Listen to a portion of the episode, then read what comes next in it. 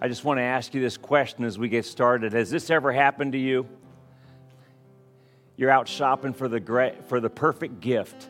Let's say it's for Christmas, and you're at a outlet store and you find the perfect gift. Let's say that it's a shirt and it's the right color and it's the right size and it's on the clearance rack at the outlet store, so it's the right price. And so you quickly buy it and then you wrap it up, and the big day comes, and you're there with your family and you're exchanging your gifts. And then the big moment comes when your gift is going to be opened, and your loved one opens it, and sure enough, it was the perfect shirt. Like it's the shirt they've always wanted. And they're so excited about it the color, the size, everything's great. They put it on, and then to your horror, you realize why it was on the clearance rack at the outlet store. One sleeve is longer than the other, there's a button missing, and you are embarrassed because everybody thought you were cheap. And Now they know you're cheap. And you think, dag, if I'd only known that shirt was missing a button, I would not have bought the shirt but now it's too late. That is a picture of the devil's schemes and how they work in our lives. It always looks great on the rack, and we don't realize that we bought a dud until it's too late. This past week, my sweetie and I were praying and talking about what does God want to bring to his people this weekend. And we really felt impressed that the message this day needs to be on the schemes of the enemy because we are living in some pretty dangerous times and um, we need to be aware of the schemes so that we can not fall into them. And my prayer is that this message this morning will actually prepare you and me and kind of, um, I guess, tune us, if you will, so that we're uh, more able to navigate the, the tricky waters that uh, we are in during this season. So, would you pray with me, please? And, and let's ask the Holy Spirit to open our eyes and to teach us. Let's bow our heads and pray. Father, I thank you that you have perfect insight, perfect discernment. Lord, your truth is the only truth there is. You are truth. We invite you, Holy Spirit, to open our eyes. We want to be able to see what you see. Lord, we pray with Jesus in the way that he taught us to pray. Deliver us from the evil one. Lead us not into temptation. God, we pray, open our eyes we want to be able to see the schemes, see the tricks, so we don't fall prey to them, God. And I ask you that you would teach us today from your word, inform us, Lord. Do your work in our hearts, we ask. In Jesus' name. You agree with me? Say amen. Amen. Amen. So thank you, worship team. I just have really appreciated their ministry so much in this time. It's been such a blessing. Um, you know, it, it, actually has been fun to record these services, and uh, I mean, I, I, look forward to being with you very much. And but you know, it's we enjoy doing this together too. Um, you know, a busy church does not change the world. If that was the case, then the world would be saved by now because church people are some of the busiest people that I've ever met. No, a busy church does not change the world. Um, a praying church changes the world. A church that is on her knees, hungry for God. A church that is ablaze with the very fire of God, a church who is less concerned about being entertained and, and more concerned and more consumed with a desire for God. Like that's the kind of church that changes the world. I believe that's the kind of church that God is after in these days. The late Jerry Falwell, who founded Liberty University, he said this. He said, Revival is not just a feeling of excitement of the Lord. We get excited about many things, but excitement is not revival if God is not the thing that gets us excited. If God is not the thing that gets us excited. Isn't that true? New River Church, is our hunger for God increasing during this season? You know, we look forward to getting back together again, but can I ask this question? Do we hunger more for God than ever before? Because, my friend, I believe that that's part of what God wants to do in us during this season is to make us more hungry for Him than ever before. Jonathan Edwards uh, said this. I read this quote this week, and it really grabbed me. Now, Jonathan Edwards was the son of Timothy Edwards, who was the first pastor of the town of South Windsor, which is the town just next door here to Manchester. Timothy Edwards Middle School in South Windsor is named after him, but you heard that true. He was the first pastor in the town of South Windsor. You see, back in colonial days, in order for a town to incorporate, they had to be able to financially support a pastor and build a church building. That's the reason why every town in the state of Connecticut actually has a congregational church in the center of the town. You see, our founding fathers of the state, they actually believed that the church of Jesus Christ is essential, and a town couldn't form until it had one. The church of Jesus Christ is still essential.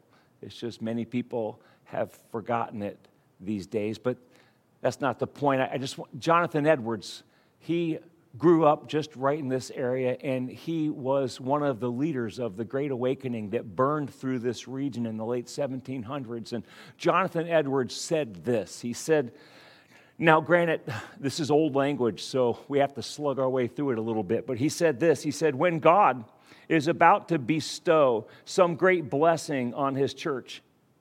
It is often his manner in the first place.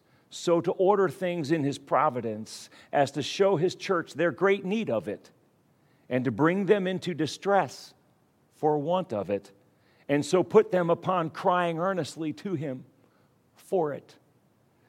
Like I said, it's kind of old language, but if you were to update it, what he's saying is this that when God wants to pour out a great blessing, he puts his church into a great need. In order to wake us up from our slumber, in order to send us to our knees in prayer, to seek after him for it. God's definitely put us in a season of great need. And I think rather than asking God to get us through this time rather than asking God to just, you know, protect us and make everything okay. Oh, friends, those aren't bad prayers, but can we shift our praying as a church and begin to ask God, God, what is it that you want to do? God, do what you came here to do in my life and in our lives. God, don't end this thing until you have accomplished what it is that you want to accomplish in our hearts, God. Do it, do it complete, do it now. We never want to come back here again, God. Show us what it is you've got for us, God, in this season. And don't let up until you've done everything that you brought us here to do, God. Can you make that your prayer? God, I'm hungry. I want you to do all that you want to do in my life. Use this season to do it. God, kill me even if it's necessary. You know, contrary to what some might think, death is not the worst thing that could happen to someone. Hell is the worst thing that could happen to someone to breathe your last breath on this planet and then to slip into forever and spend eternity apart from God, that is the worst thing that could ever happen to a human being. And it's my prayer that by the time we're finished today, that you would actually begin a relationship with Jesus if you've not done so already. That you would say, Oh God, I want to start now. I, I, ask you, God, to come into my life. I ask you, God, to take over. I, I give my life to you. because I don't want to spend forever without you, and I definitely don't want to spend the rest of this life without you. God, I want you in my life. Jesus is just waiting to answer that prayer for you. I don't know who said it, but I believe that it's true. He said, When the church gets revived, the devil also gets revived. And so, the more excited and the more hungry we get for God, we can also count on the fact that our enemy is going to do his best to counter that in our lives. Jesus appropriately warned us of this in the book of Mark, chapter 13, verse 22 and 23. Jesus told us this He said, For false Christs and false prophets will appear and perform signs and miracles to deceive the elect, if that were possible. So be on your guard. I have told you everything ahead of time. Jesus said, Be on your guard. In other words, don't let the devil catch you off guard. You know, it's awesome that Jesus has taken the wheel in your life. Fantastic. But don't fall asleep in the back seat. Jesus has told us be on your guard, be aware that your enemy is setting traps for you all along the way, and you don't want to step in them. Let's be aware of the clearance rack at the outlet store and thinking, oh, that's a great deal. And then finding out later, no, it's not at all. So Jesus tells us to be on guard, and our subject today is sober. I admit that. I sorry for that. But let us handle it with care this morning. I want to talk today about the devil's schemes. And we're going to go to the book of Ephesians, chapter 6. So I'd like you to turn in your Bibles, if you would, please, to Ephesians, chapter 6. And I'm going to start with verse 10. It says this Finally, be strong in the Lord and in his mighty power. I love that, don't you? Finally, be strong in the Lord. Finally. See, the Apostle Paul, he's writing this letter to the Christians who lived in the town of Ephesus. They were Ephesians, and so that's why the letter gets that name. It's the Ephesian Christians. And Paul's coming to the end of his letter, and he's like, finally, one more point, guys. Don't forget this. You kind of put the last point at the end because that's the thing you want to leave them with. You don't want them to forget it. Finally, he says, be strong in the Lord and in his mighty power. Put on the full armor of God so that you can take your stand against the devil's schemes. For our struggle is not against flesh and blood. Listen, the virus, we're not fighting a virus. We're not, we're not fighting something that you can see with the naked eye or see under a microscope. Our struggle is not against flesh and blood, he says. No, our struggle is against the rulers, it's against the authorities, it's against the powers of this dark world, and against the spiritual forces of evil in the heavenly realms. He says, Be strong in the Lord and take your stand against the devil's schemes. The very word scheme tells you what it's all about because scheme implies something sinister, something dark. Like nobody schemes something good. You don't go, oh, I'm scheming the Sunday school picnic. no, that's not how it works. No, you plan picnics and you scheme crimes.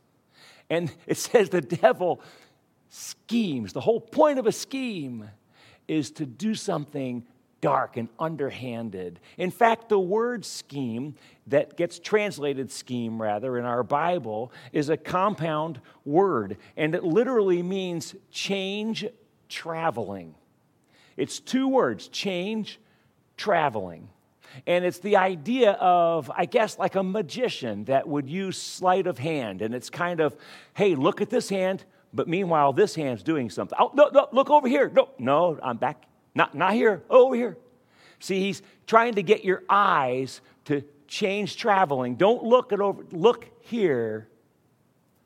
And then, of course, the trick is done, and when it's over, you didn't know how the magician did it. And that's exactly what the devil's trying to do.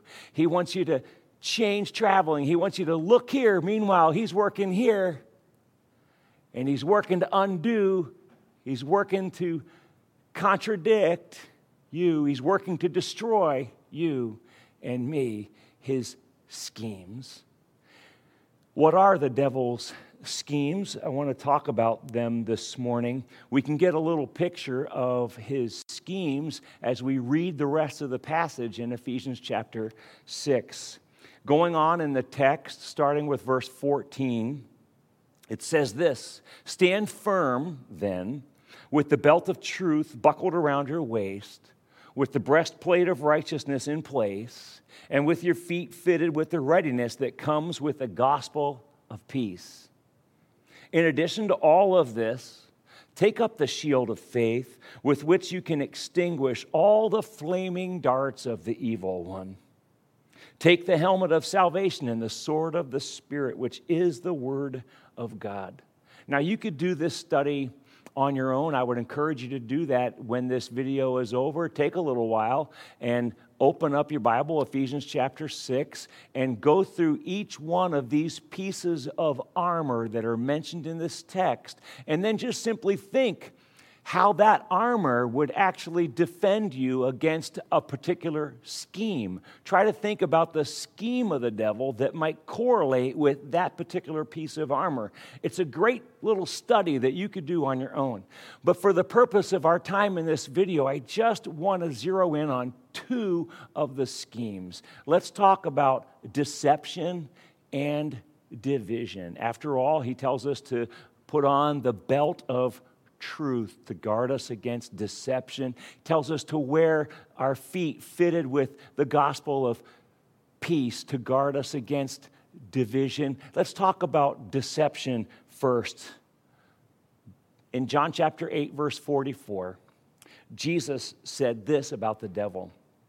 He said, The devil was a murderer from the beginning, not holding to the truth, for there is no truth in him. When he lies, he speaks his native language, for he is a liar and the father of lies. Most of us have heard this before. This is not news. You're like, oh, yeah, the devil lies. Tell me something I don't know.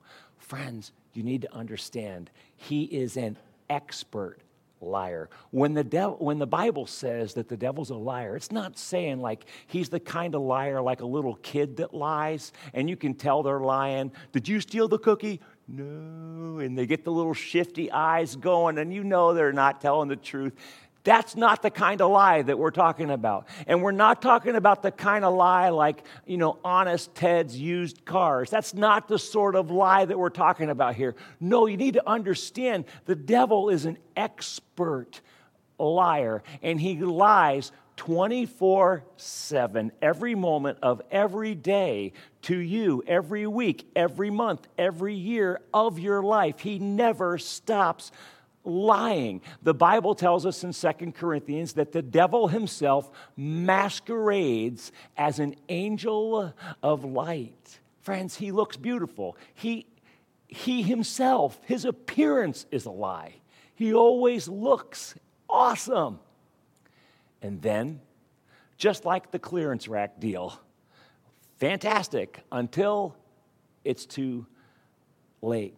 How does the devil deceive. His deception comes to us in two primary forms. Listen, we're just really being very simplistic in order to get to our point today, but two primary forms that the devil works to deceive us. They come basically in two statements. Either the devil is telling us things are worse than they really are, or he's telling us things are better than they really are.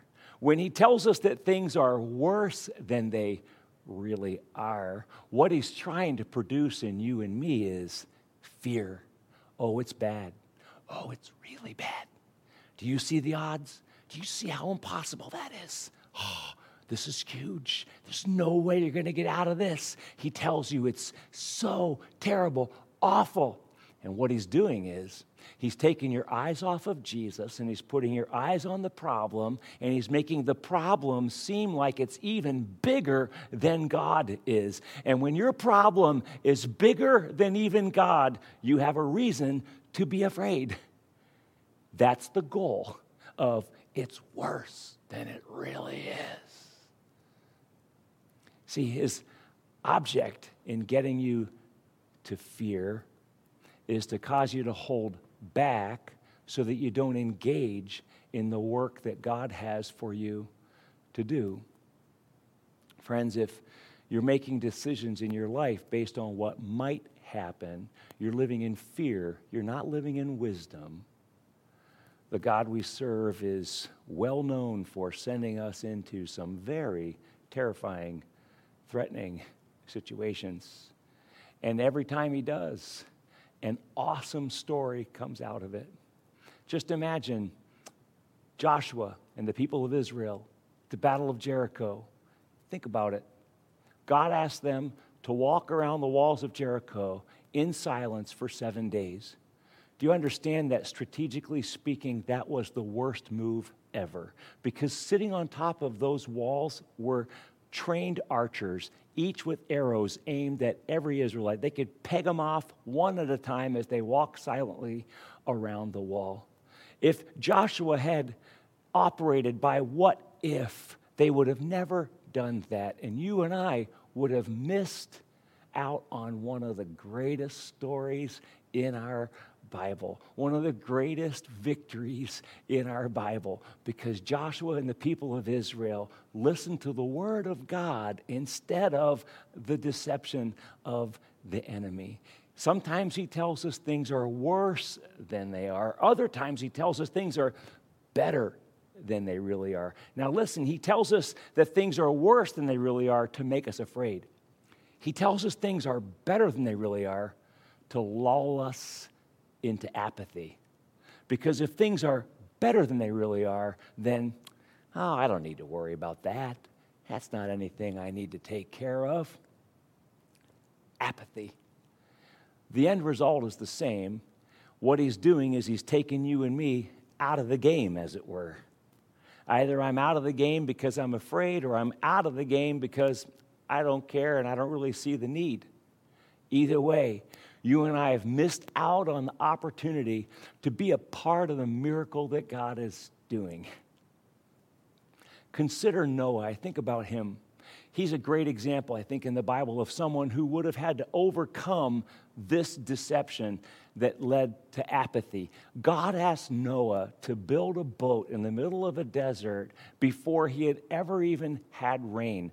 The Bible tells us that rain hadn't even happened yet. You understand? So Noah had no concept for what it was, and he's building this boat, and it's a huge boat. And the Bible tells us that it took Noah 100 years to build the boat. Can you imagine the kind of faith that it must have taken to swing a hammer day after day for a century without ever seeing one drop of evidence that you were on the right track? You don't think there wasn't a few moments in that hundred years where Noah was thinking, What am I doing? Why am I getting blisters on my hand? Why is this boat so big? Surely the voice of apathy would have wanted to take Noah off the project, and yet he stayed true to it. And you and I have one of the greatest examples of faith in the Bible. You understand, deception is the devil's scheme. And of course, he loves to do the bait and switch on you and me, loves it. Hindsight is always 2020, isn't it? And the devil loves to come in there in hindsight and say, oh, hey, look at that. And then you look at it and you realize, oh, you know, it wasn't as bad as I thought it was going to be. I, I, wish I hadn't uh, run from it. I wish I had engaged in it. Or, oh, that was worse than I thought it was. Go- oh, man, I wish I had done something about that. Either way, the devil took you out of the game. That's the goal deception. The second scheme of the enemy is division. Even the very name devil suggests that he's about division. The word that gets translated into English devil, the Greek word is diablos. And the Greek word diablos, it literally means backbiter or accuser.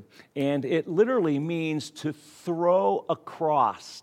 If you take the actual word diablos, it means to throw across. The idea is I'm casting accusation. You and I might say that we're slinging mud, so to speak. You're, you're saying things that are meant to undermine the character of that other person. When you're slinging mud, you're casting accusations. That is a very devilish activity. Division comes in two forms. There's two things that the devil does in order to divide us criticism and judgment. Criticism and judgment. Criticism, boy, it's easy to criticize others, isn't it? Criticism says, You're not doing it right. You're doing it wrong. Here's all the ways you're messing up. Oh, it's easy to criticize. It's easy to criticize our governor. It's easy to criticize our president. It's easy to criticize your pastor. It's easy to criticize your kids' teachers as though somehow, see, you would make the transition to online education a lot better than they did. Oh, it's easy to criticize. It doesn't take much to do it at all. And our news media has made a fortune out of criticizing. You just pick whichever channel you want, and that'll feed your own sense of justification for your criticism you know, you want to criticize the president, you turn on CNN. You want to criticize CNN, turn on Fox News. I mean, it's just, it's everywhere. My point is, it's easy. It's easy to play the critic. And when you play the critic, you play right into the divisive hands of the enemy. It's part of the scheme. Listen, there's a place for criticism, there's a place for constructive criticism when we're on the same team Look at, let me tell you, constructive criticism. We're on the same team, we're tackling a problem together. Let's address it together. That's constructive. But the kind of criticism that I'm talking about undermines, it tears down. The kind of criticism that I'm talking about, it assumes that I'm the one who's in the superior place, as if if, if I was doing that, I would do it so much better. It's criticism. It's right out of the pit of hell. The cost of criticism is division. Criticism leads to judgment. Judgment just takes criticism to a whole nother level because criticism says you're doing it wrong, judgment says you are wrong. Criticism says you're doing it badly, judgment says you are bad. Judgment actually slaps a label on someone as if to summarize everything that they are is about this one thing whether calling them a bigot or calling them a hater or calling them a liberal or calling them, you name it, there's so many labels. But think about what happens when we do that, friends. You're taking a human being who is literally made in the image of Almighty God. And you're saying that human being is all this one negative thing. It's completely unfair and it's completely wrong. All we do when we judge is we play into the divisive hands of the enemy. We fall for the scheme. The only one who wins when you and I are divided is the devil. Now, thankfully, the Bible has given us an ace that stamps out criticism and judgment every single time. The Apostle Paul alludes to it when he writes to the Corinthians in 2 Corinthians chapter 2 verse 11 Paul says this I have forgiven in the sight of Christ for your sake in order that Satan might not outwit us. For we are not unaware of his schemes I like that. Paul puts it in the double negative. We're not unaware of his schemes. When you do a double negative, it's really a positive, but it's a way to emphasize the positive. It's as if Paul's saying, Oh, no, no, no. We know what the devil's all about here. He's trying to divide us. And because we are aware of that division, ha, here's what I'm going to do I'm going to forgive. I'm going to stop that right here. I'm making the choice to forgive. And when we forgive, you cut the criticism down, you cut the judgment out, you bring unity, you restore unity. Forgiveness is God's powerful weapon to undo that terrible scheme of the devil. Friends, um, we're living in some tricky times. There you have it. Two of the devil's favorite schemes deception and division. We can see them now. Let's not fall for them.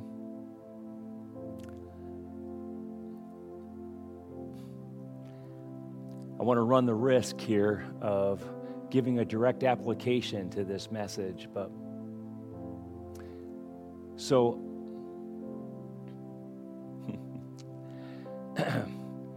so soon, pretty soon, I don't know when, but soon, we're going to be permitted to worship together again. And when that day comes, there will be some of you who will say it's too soon.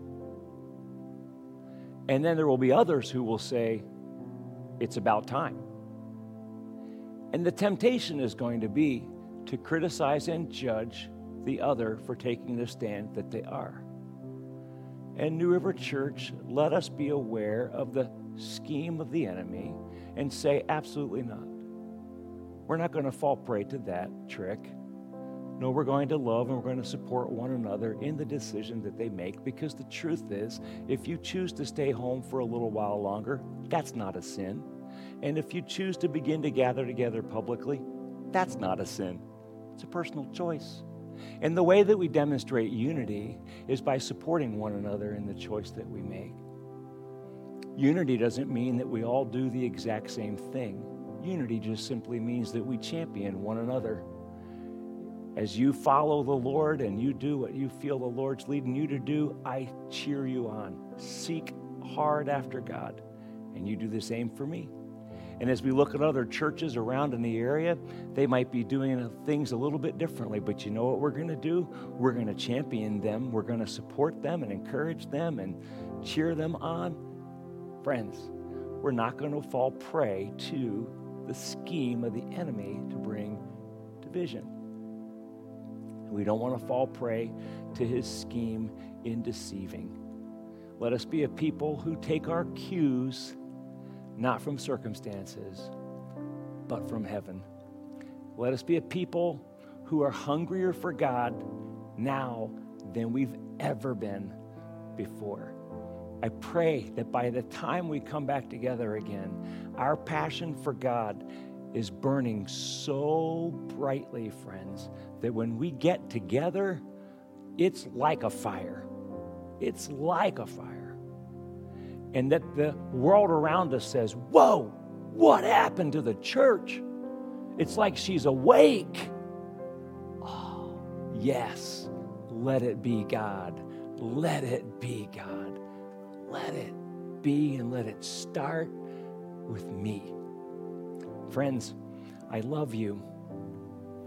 And I sure don't want you or myself or anyone else to fall prey to the schemes of the enemy let us, as Jesus said, let us be on guard.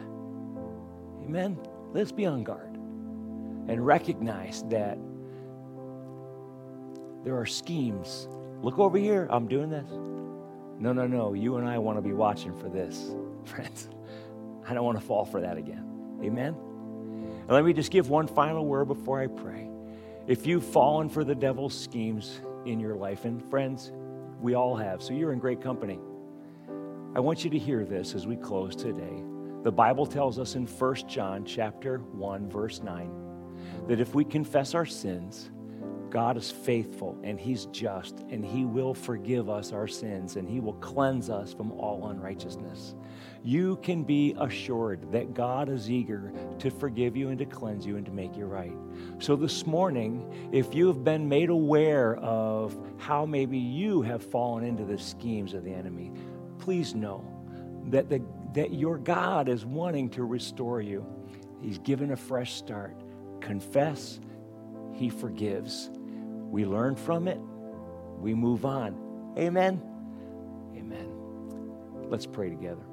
Lord God, thank you for your word. I thank you for your love for us.